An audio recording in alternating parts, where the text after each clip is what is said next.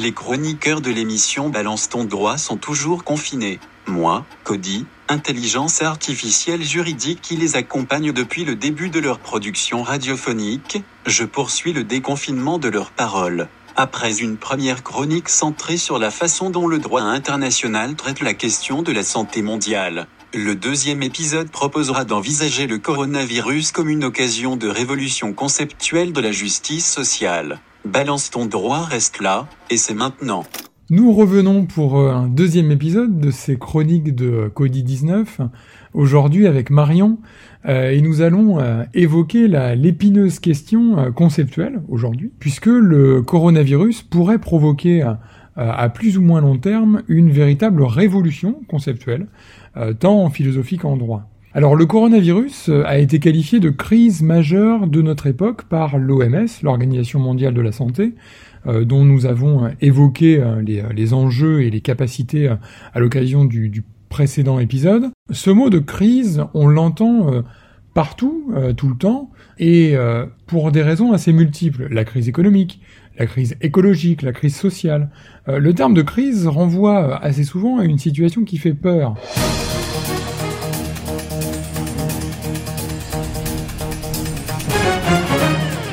Et quelle est la, la meilleure façon de faire peur ? Eh ben, c'est euh, d'utiliser euh, des ressorts euh, qui vont pouvoir euh, créer de l'anxiété. Euh, le mot crise, euh, au-delà de, de sa vocation anxiogène, euh, appelle aussi des changements, une réflexion euh, pour aller vers autre chose. Oui, c'est là que le covid dix-neuf, il va pouvoir proposer quelque chose en fait. Euh, la situation qui est née euh, de, du coronavirus, Euh, elle pose en fait des questions d'ordre éthique. Euh, on peut réfléchir, on peut penser la période d'après-confinement et on peut la penser sur d'autres valeurs, des valeurs qui ont été développées pendant cette période de confinement. On vous propose en fait de, de réfléchir à cette situation qui est provoquée par le Covid comme une occasion en fait de penser euh, un changement conceptuel, un changement à la racine de nos constructions sociales, politiques et juridiques. Avec le virus, on, on est cloîtré à la maison, on s'interroge sur, sur tout ce qui va pouvoir se passer ensuite, et on a un premier constat qu'on peut opérer, c'est la différence entre les professions qualifiées d'essentielles à la survie de notre société, qui sont mobilisées aujourd'hui, et celles qui potentiellement ne le sont pas, euh, et on voit bien que euh, le rapport entre ces euh, catégories euh, va pouvoir nous interroger. Parmi ces, ces professions qualifiées d'essentielles, on trouve qui ? Ben, on trouve les soignants euh, dans, la, dans leur grande diversité, euh, qu'ils soient hommes ou femmes, médecins, infirmiers, infirmières, Euh, brancardiers, aides-soignants à l'hôpital ou à domicile. On trouve aussi euh, les enseignants qui euh, se battent avec Pronote pour euh, assurer une certaine continuité pédagogique euh, grâce aux plateformes qui sont plus ou moins efficaces, hein. On connaît les difficultés de se connecter aux, aux plateformes parfois de, de l'université. Euh, on a aussi les éboueurs qui vont euh, continuer d'assurer euh, euh, l'hygiène publique. Et puis on a les pourvoyeurs de nourriture, euh, au sein desquels on peut inclure les agriculteurs, les manutentionnaires, les caissiers, euh, les livreurs qui vont garantir notre approvisionnement euh, quotidien. On peut aussi rajouter le personnel de ménage, parce que si vous n'avez pas d'hygiène concrètement, euh, si vous n'avez pas euh, quelqu'un qui passe pour désinfecter des salles d'opération, ben, concrètement euh, l'hôpital ne fonctionne pas. Euh, bon, tout, toutes ces professions en fait qui sont qualifiées aujourd'hui même par le gouvernement hein, de professions essentielles, ben ça remet beaucoup les choses en perspective. Euh, quand on regarde ces professions, on s'aperçoit que souvent ben, c'est des emplois qui sont euh, mal payés, euh, qui sont en général invisibilisés. Regardez le personnel de ménage, euh, ils passent avant dans les bureaux ou après la fermeture, donc vous les voyez pas. Le personnel soignant, euh, combien de fois il s'est, dépla- il s'est déclaré en grève à l'hôpital ces dernières années ? Oui, là, je réagis directement sur ce que tu disais. C'est vrai que le, le personnel de ménage passe avant ou après. On voit aussi aujourd'hui que euh, il passe pendant, parce que euh, cette crise sanitaire appelle à faire revenir euh, ce personnel pendant l'activité. Et puis, je voulais aussi réagir à ce que tu disais sur le, le personnel soignant et euh, la grève à l'hôpital public. On en avait fait une émission euh, à Balance ton droit à la fin de l'année deux mille dix-neuf. Hein, vous pouvez la retrouver euh, en podcast sur le SoundCloud. Et on avait constaté que ça fait un peu plus de dix ans maintenant que la La tarification à l'acte a été adoptée, et on est dans une situation dans laquelle euh, on a une, une, une multiplication des grèves hein, et une multiplication des, des appels à la, à la mobilisation pour sauver l'hôpital public. Et on voit bien aujourd'hui que l'hôpital public, ben, il est exempt et il fait face, avec cette situation bien évidemment exceptionnelle, à un certain nombre de ruptures qui avaient été énoncées par le passé. Je reviens sur ces professions, justement, qui sont aujourd'hui mises en lumière par la situation du covid dix-neuf. Euh, donc, je vous disais des emplois mal payés, des emplois invisibles, et aussi euh, des emplois qui vont même euh, parfois jusqu'au dénigrement social. Et là, on vous a trouvé un super extrait. Profession de l'époux. Oh là là, il faut mettre quelque chose, sinon ils vont me passer un savon. Euh... Oh, vous mettez ce que vous voulez. Éboueux, ça vous va? Ouais, dites donc, pourquoi pas ramasser les poubelles tant que vous y êtes? Ça va pas, non? Euh, attendez, on va mettre autre chose, on va mettre... Euh... Oh, bah, vous avez qu'à mettre bureauier. Pardon? Ben, bureauier, celui qui travaille dans les bureaux. Ah oui, oui, vous voulez dire buraliste. Mais non, buraliste, ça passe dans un tabac. Mais vous êtes complètement abrutis, vous, hein. Je vous en prie, restez courtoise. Hein. Je fais ça uniquement par solidarité. Je suis moi-même en ce moment au bout du rouleau, hein. Mais dedans, vous avez fait des ratures partout, vous avez tout salopé ma feuille. Sac à merde. Non, mais qu'est-ce qu'elle me dit, la mongolienne, là? Tête de rat. Tu vois ce que j'en fais, moi, de ta feuille, pauvre conne. Oh ah. Donc, on voit, euh, avec cet extrait de, euh, du Père Noël est une ordure, euh, vraiment le... le... Voilà, le dénigrement de la profession d'éboueur, alors que, bah, comme on disait tout à l'heure, si vous n'avez pas les éboueurs, vous avez une crise sanitaire énorme. On le voit, euh, par exemple, en Italie, euh, au moment où les, les poubelles n'étaient plus ramassées. Donc, des professions qui sont, euh, euh, qui sont en fait qualifiées d'essentielles et euh, qui, en plus, sont généralement occupées par des populations, par des groupes sociaux marginalisés, euh, notamment les femmes. On dit d'ailleurs femmes de ménage. Aujourd'hui, on s'emploie, vous voyez, on essaye dans cette émission de parler de personnel de ménage, mais souvent l'expression courante, c'est femmes de ménage.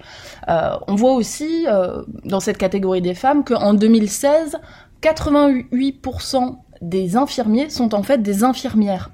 Donc une féminisation énorme de ces professions de soins, de prendre soin. Oui, et puis on, on constate aujourd'hui, avec le, le discours hein, qu'Emmanuel Macron a, a prononcé hein, pour annoncer le confinement, la rhétorique « on est en guerre euh, », que ces professions aujourd'hui sont des professions combattantes et que euh, cette dimension-là va avoir des conséquences pour l'après aussi, parce que que ce soit euh, le, le personnel de l'hôpital, que ce soit euh, le, le personnel de, euh, des, des magasins d'alimentation, ils n'ont pas signé, entre guillemets, pour donner leur vie, hein, potentiellement. Alors c'est un mot qui est utilisé en plus. Hein, souvent on dit les, les infirmiers se donnent, se donnent pour leur métier. Bon. Ça permet aussi de ne pas les payer forcément à leur juste valeur. Oui, alors, on a fait un peu le point là sur, sur en effet, le, le, les modifications très concrètes que l'on voit dans notre vie de tous les jours, mais en quoi ça va nous intéresser en droit, nous, très directement? Alors, ça nous intéresse en droit euh, parce que notre droit, en fait, il est construit sur des postulats, sur des idées euh, racines, euh, sur des conceptions, sur des choix de société. Oui, euh, alors là, je, ça fait écho à ce que euh, j'évoque souvent, moi, avec mes étudiants. Pour comprendre la règle de droit, euh, pour comprendre ce qu'elle est, hein, lorsque l'on voit la loi ou le règlement, il faut être capable d'identifier ce qu'il y a à l'arrière-plan des règles. Euh, l'arrière-plan des règles, ce sont ses sources, ses racines matérielles, comme tu le disais, des postulats euh, sociaux, philosophiques, politiques, moraux, euh, qui vont devenir juridiques parce qu'ils vont passer à travers un tamis, euh, à travers une méthode qui va transformer une proposition qui est dans la nature en règle de droit. Avant que la loi soit adoptée, eh bien, il faut que l'enjeu sociétal euh, soit arrivé euh, à la lumière, qu'on ait identifié cet enjeu, qu'on ait eu un débat sur cet enjeu et qu'on ait adopté la règle conformément à la méthode qui permet d'adopter la règle de droit. Et donc, ici, il faut bien entendre que notre droit est fondé sur quelque chose qui est transversal depuis assez longtemps, c'est sur ce qui est considéré comme juste. Voilà, et la question, c'est vraiment la question centrale qui est ici posée par euh, l'épidémie, c'est en fait qu'est-ce qui est juste? Est-ce que c'est juste, par exemple, de ne pas payer un infirmier aussi bien qu'un cadre sup, alors que sa profession, bah, on le voit aujourd'hui, elle est essentielle à la société. Donc vraiment, c'est le débat de la justice qui nous mobilise ici et qui va... Et c'est pour ça que ça nous intéresse en droit, c'est parce que euh, c'est la justice qui va déterminer la façon dont le droit est construit. Alors c'est un débat ancien, hein, la justice qui a, qui a mobilisé énormément de philosophes, qui en mobilise encore aujourd'hui.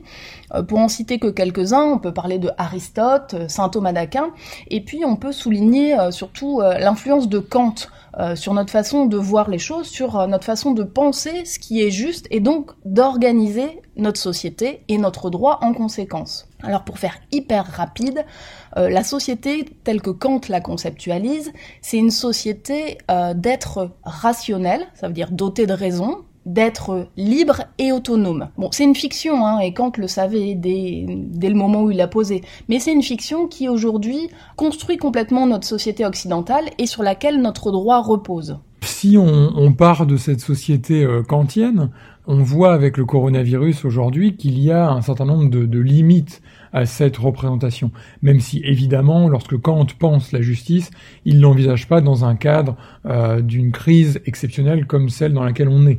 Donc peut-être que voilà, il y a une limite à, à l'identification de ces, euh, de, ces, euh, de ces barrières à cette représentation. Est-ce que l'on est vraiment rationnel euh, lorsque l'on s'occupe à faire le tour de sa table euh, pendant le confinement pour continuer ses exercices d'escalade ? euh, Est-ce que l'on est libre complètement lorsque l'on euh, remplit à la maison nos autorisations dérogatoires de, de déplacement pour aller faire les courses ? Et est-ce que l'on est complètement autonome lorsque l'on attrape le virus et lorsque l'on est euh, confronté aux limites euh, de nos capacités d'interaction avec les autres ? Alors, toutes ces questions-là, elles posent bah, le bien fondé euh, de la représentation de Kant. Alors encore une fois, hein, c'est un postulat fondamental qui est une fiction et Kant en avait, euh, en avait conscience.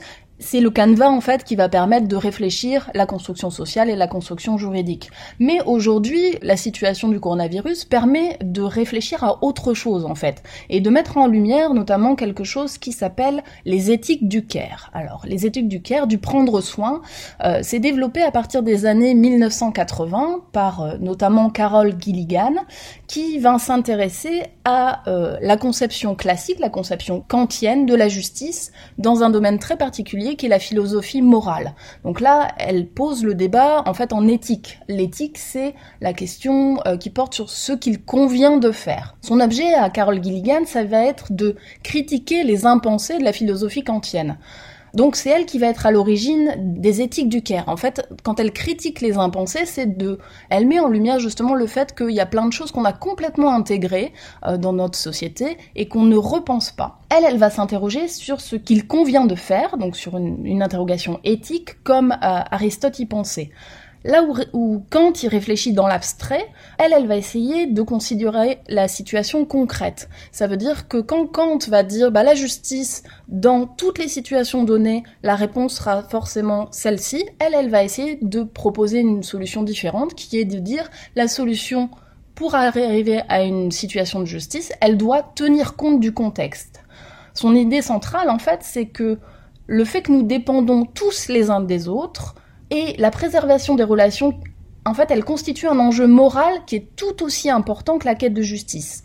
Et c'est de cette analyse-là que Gilligan va tirer le concept de care comme capacité à prendre soin d'autrui, souci prioritaire dans les rapports avec autrui. Donc en fait, là où Kant dit bah, « vous êtes un être rationnel, libre et autonome », Gilligan va dire « vous êtes un être qui dépend d'autres êtres dans une société déterminée et il convient de faire attention à vos relations à l'autre. » Ok, donc si j'essaye de, de, de reprendre rapidement pour essayer de, de donner la, la, la, la ligne générale de cette construction, le droit va devoir composer avec tout un ensemble d'éléments philosophiques qui vont être en arrière-plan. Ces éléments philosophiques aujourd'hui sont majoritairement kantiens, puisque c'est Kant qui a façonné un peu les représentations qui aujourd'hui encore, trouve un effet. Donc notre matrice, elle est kantienne. Il y a un intérêt, il y a une possibilité avec la crise du coronavirus de montrer que finalement, cette matrice-là, eh bien, il faut l'adapter, il faut la repenser, l'interroger, parce qu'elle est construite sur des choses que l'on n'a pas pu identifier aujourd'hui, ce qui est logique. Il y a un décalage entre ce qui se pensait à l'époque et ce qui peut se penser aujourd'hui. Kant, philosophe des Lumières, ne vit pas dans la même société que celle dans laquelle nous sommes plongés aujourd'hui. Et l'idée là, pour nous juristes, c'est d'utiliser les éthiques du care pour essayer de repenser un peu notre matrice et de proposer de nouvelles solutions. Et Gilligan, son idée, à ce que j'en ai compris, c'est de mettre au centre de notre construction sociale et politique l'autonomie et la liberté comme valeur autre que la rationalité. C'est ça le, l'essentiel ? L'élément essentiel de, de Gilligan, c'est vraiment cette relation aux autres. Là où Kant prenait l'individu, ben justement dans son individualité, dans son autonomie, liberté, rationalité individuelle. Elle, elle dit on n'est pas un être seul qui va composer la société. Non, on est un individu qui est nécessairement en relation avec les autres. En fait, elle met le, la lumière sur cette relation qui est une relation nécessairement de dépendance. À un moment donné dans ta vie, tu es dépendant des autres. Quand tu es enfant, tu es dépendant de tes parents qui vont te donner à manger, qui vont t'éduquer. À un moment, tu vas être malade, tu vas être dépendant d'un système de santé, et puis tu vas vieillir, tu vas être dépendant de tes enfants qui vont euh, s'occuper de toi. Oui, alors, euh, est-ce que tu as un exemple concret de ce qui, en droit, aujourd'hui, va pouvoir traduire une éthique du care? Oui, on peut penser à un concept particulier, et c'est un peu le lien qu'on fait aujourd'hui avec la situation euh, de, créée par le covid dix-neuf. On entend beaucoup le vocabulaire de la bienveillance. Ça, c'est un concept qui est pas nouveau, hein, et, mais qui est mobilisé par le droit de façon assez euh, assez récente. Euh, bon, la bienveillance, vous en entendez sans doute tous parler tout le temps. Euh, le président Macron en parle, euh, Amazon en parle, tout le monde en parle. Euh, c'est pas un concept nouveau. Les philosophes, ils en parlent depuis longtemps. Je vous parlais tout à l'heure d'Aristote, Saint-Thomas d'Aquin, et même Kant en parle. Alors si on a eu toujours besoin d'en parler, c'est que bah, on vit quand même dans une société violente. Il y a des guerres, il y a des luttes de pouvoir. Aujourd'hui, il y a euh, une société qui est euh, qualifiée de violente à, à de nombreux égards. Euh, ce qui est nouveau aujourd'hui, c'est sans doute la médiatisation des, des situations de violence. On voit euh, de plus en plus les réseaux sociaux qui s'emparent de ces questions. On a aussi euh, aujourd'hui une mise en lumière de ce concept de bienveillance parce que il y a sans doute euh, bah, un contexte euh, économique et social particulier avec euh, des montées des inégalités sociales, peut-être la perte de, de sens dans le travail de production, une interrogation sur ce qui compte dans ma vie, et puis un, un besoin de retrouver sa place peut-être. Euh, oui, alors est-ce que euh, finalement, euh, retrouver sa place, est-ce que la bienveillance pourrait pas être un moyen de, de retrouver notre place dans la société ?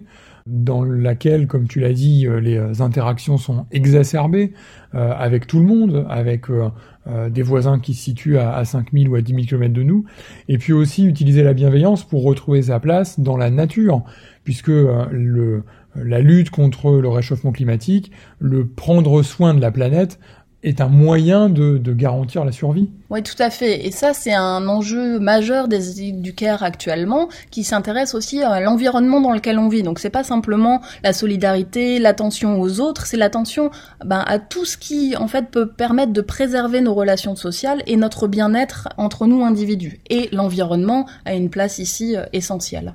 Ça a l'air gentil, hein, le care. Ça a l'air d'être assez sympa, de bien fonctionner, mais euh, j'imagine qu'il y a aussi une face sombre dans la médaille. Ouais, alors effectivement, moi, quand j'ai commencé à en parler un petit peu en droit, euh, mes collègues me disaient que c'était un truc de bisounours, un truc de hippie. Alors, il y a quand même des dangers qui sont importants hein, dans ces éthiques du care et dans cette transposition, cette tentative de transposition dans la société actuelle. Euh, je l'ai dit, on parle beaucoup de bienveillance. On n'en a jamais autant parlé actuellement. Amazon parle de bienveillance. Moi, ça me fait quand même réfléchir. Euh, quand euh, Macron parle de bienveillance aussi et que juste à côté, vous avez un discours sur les gilets jaunes ou sur l'hôpital public, il y a quand même euh, peut-être une, un paradoxe particulier. Donc en fait, c'est ce côté discursif de la bienveillance qui est, euh, qui est dangereux. C'est-à-dire qu'on utilise la bienveillance comme un mot, comme un joli mot pour habiller des, des, des concepts qui en fait sont pas du tout nouveaux. Et moi, je trouve que ça cache en fait un danger d'instrumentalisation de cet outil qui pourrait être super, euh, d'instrumentalisation de la bienveillance au service d'une société dont les postulats fondamentaux en fait ne changent pas. Par exemple, alors ça c'est l'exemple parfait, on parle de management bienveillant depuis les suicides d'Orange. Bon, ça veut dire concrètement parler correctement à vos employés, la communication non violente, et cetera. Mais le système global ne change pas. Donc là finalement, la matrice, on l'interroge, on, on la repeint un peu avec de la bienveillance, mais on n'envisage pas d'en changer la structure. Okay. Avant de parler en droit de, de ce que la bienveillance peut, peut être, faisons peut-être une petite pause. Voilà, une pause care avec Nina Simone. My baby just cares for me. My baby don't care for shows. My baby don't care for clothes. My baby just cares for me. My baby don't care for cars and races. My baby don't care for Cotton places. Liz Taylor is not a star high, and even Lana Turner smiled. Something he can't see.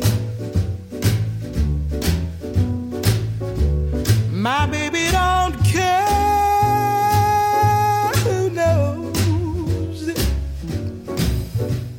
My baby just cares for me.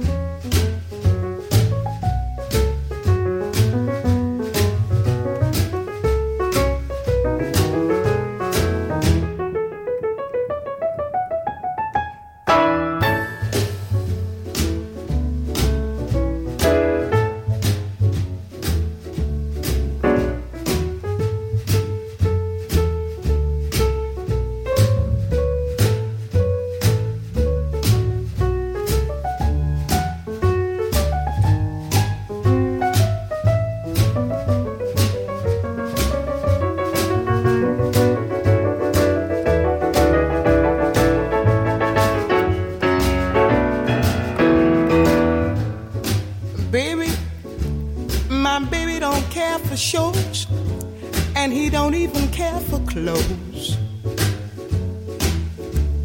He cares for me. My baby don't care for cars and races. Baby don't care for. He don't care for high-tone places. Liz Taylor is not his style, and even Liberace smiled. Something he can't see is something he can't see. I wonder what's wrong with baby. My baby just cares for my.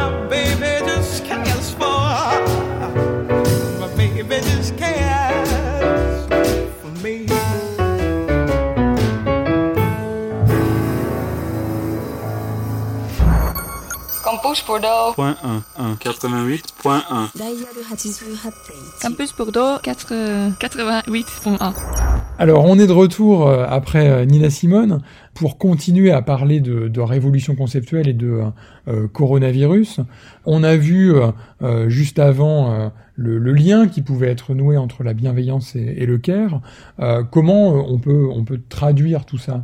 Pourquoi est-ce qu'on parle de bienveillance en droit ? Je vous réexplique un peu mon, mon, mon raisonnement logique. On disait que notre droit, il était fondé sur des postulats et notamment sur le concept de justice. Qu'est-ce que c'est la justice ? Et on avait dit, ben la justice aujourd'hui, tel que notre droit est construit, s'appuie beaucoup sur la philosophie kantienne. Gilligan et les éthiques du care après elle ont tenté de dépasser cette philosophie kantienne en proposant d'autres valeurs cardinales euh, sur lesquelles reposerait notre société. Et euh, c'est parce que on parle de ces éthiques du care qu'un instrument particulier, c'est la bienveillance, c'est un instrument qui peut être mobilisé par le droit pour mettre en œuvre ces éthiques particulières. D'accord, mais les juristes n'ont pas la réputation d'être les plus ouverts non plus à la bienveillance. La règle, c'est la règle, entre guillemets. C'est-à-dire que dès lors qu'une loi ne prévoit pas finalement d'obligation de bienveillance, eh bien on ne va pas appliquer d'obligation de bienveillance. Même si on est tenu par l'exécution de bonne foi de la règle, euh, la bienveillance, ça demande plus que la bonne foi, donc euh, il faudrait probablement euh, introduire davantage euh, ce type de règle-là. Donc, même si le droit ne va pas écrire la bienveillance, euh, il est, le concept, malgré tout, n'est pas complètement étranger, parce que le juge, euh, lorsqu'il va regarder les circonstances d'une affaire, va peut-être pouvoir faire revenir la bienveillance par la fenêtre, là où la porte était fermée. Ouais, alors tout à fait, t'as raison, Julien. Il n'y a, y a pas d'obligation de bienveillance qui est formalisée en tant que telle dans le droit. Hein. Donc il n'y a pas écrit noir sur blanc dans le Code civil ou dans un traité international qu'il faut être bienveillant.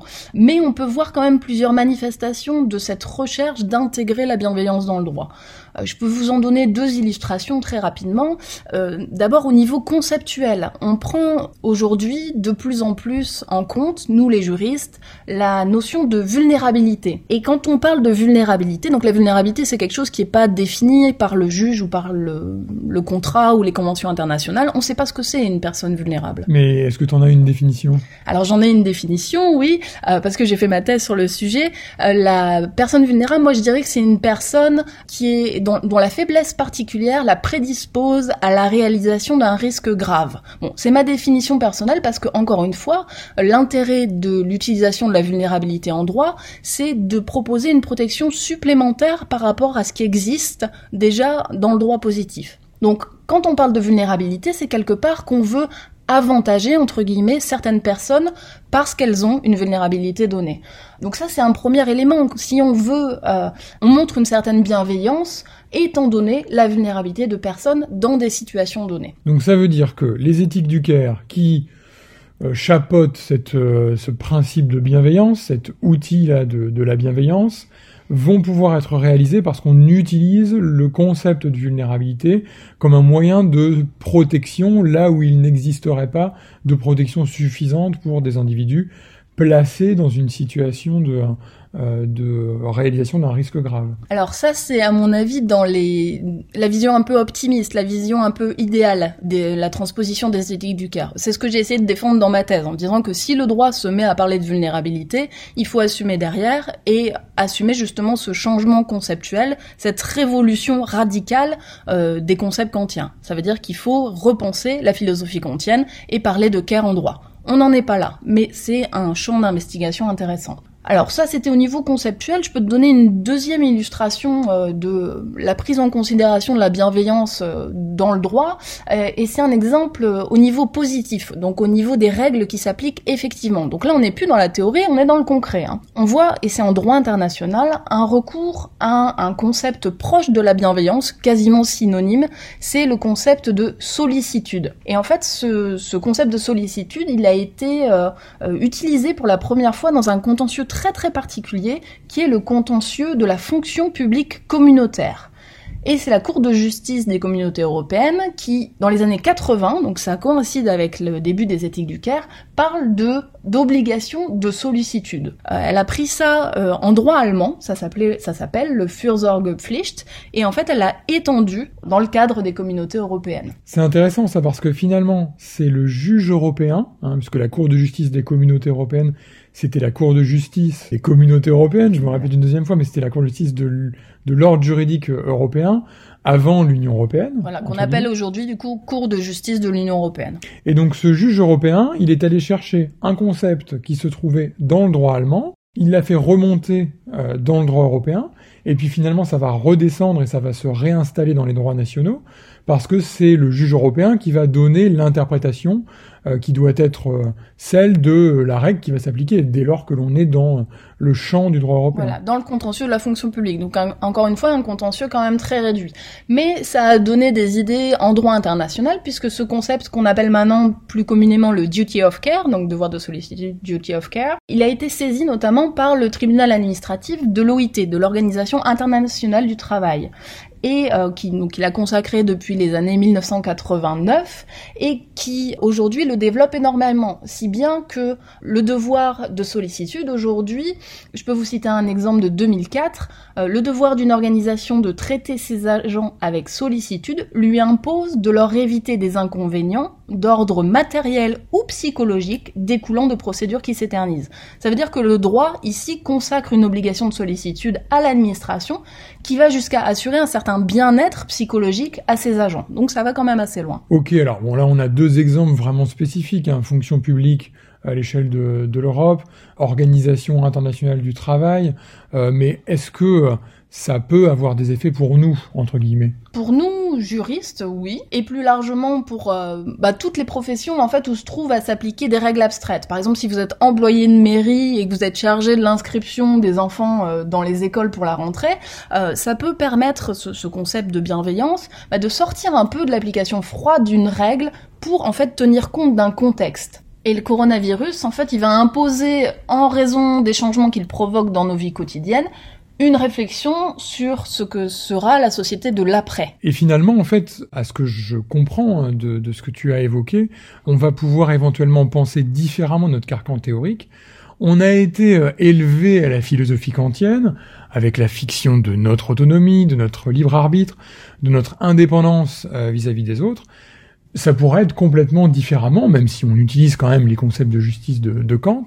Euh, notre société, notre droit pourrait être différent, c'est-à-dire prendre en considération la vulnérabilité, prendre en considération l'interdépendance des individus, afin éventuellement de valoriser des principes qui existent et qui ont un potentiel particulièrement fort. Et là, je pense de manière très très directe au principe de fraternité, hein, qui se place sur le fronton de, de nos bâtiments publics. Et ce principe euh, a été reconnu comme un principe à valeur constitutionnelle par le Conseil constitutionnel. Donc là, finalement, on a des outils. Euh, on a un moyen de changer ce carcan théorique. Ne nous contentons pas de repeindre la pièce, mais éventuellement, ouvrons-la pour proposer autre chose. Voilà, tout à fait. Et là, on pense euh, bah, aux appels notamment des soignants qui disent euh, « bah c'est très bien de m'applaudir à vingt heures, ok, mais après, euh, une fois que la crise sera terminée, pensez à moi et euh, ne retournons pas à une normalité telle qu'elle a été imposée jusque-là. On peut créer une société différente. » Et là, c'est intéressant, c'est euh, la conclusion, en fait, dans la vie quotidienne de cette euh, intérêt de la bienveillance, de cet instrument de la bienveillance, c'est qu'en fait on peut euh, agir sur le réel, en fait. On peut prendre une part de responsabilité. Et dans les éthiques du care, c'est vraiment central. Chacun est responsable de l'autre. On n'est pas un individu isolé, on est un individu en société, on est un individu dépendant et qui permet de faire vivre aussi euh, ses proches. Et ça, c'est intéressant, prendre une part de, de responsabilité dans notre société, une part de solidarité. Quand on voit la solidarité qui se déploie avec les voisins, c'est vraiment intéressant. C'est une place citoyenne, en fait. Là, on est en train de créer notre société. On voit beaucoup d'initiatives qui se déploient, comme euh, bah, justement des associations d'entraide entre les voisins ou en dehors. Et, euh, là, je pense notamment à la plateforme jeveuxaider point gouv point com qui est euh, justement euh, euh, utilisé euh, par les pouvoirs publics pour mobiliser les forces. C'est intéressant, mais il faut pas que ça soit juste un, de la poudre aux yeux du covid dix-neuf, et après ça s'arrête. Non, ça peut être justement cette situation, un moyen de repenser nos stéréotypes, repenser les fondements sociaux qui sont actuellement ancrés, mais qui n'ont pas toujours été comme ça, et puis prendre sa part de responsabilité en tant que citoyen. Merci Marion euh, pour cet éclairage conceptuel. Merci Julien. On vous retrouve bientôt. L'épisode deux de la chronique de Covid dix-neuf est maintenant terminé. En attendant nos prochains numéros, vous pouvez nous suivre via la page Facebook de l'émission Balance ton droit. Portez-vous bien et surtout, restez chez vous.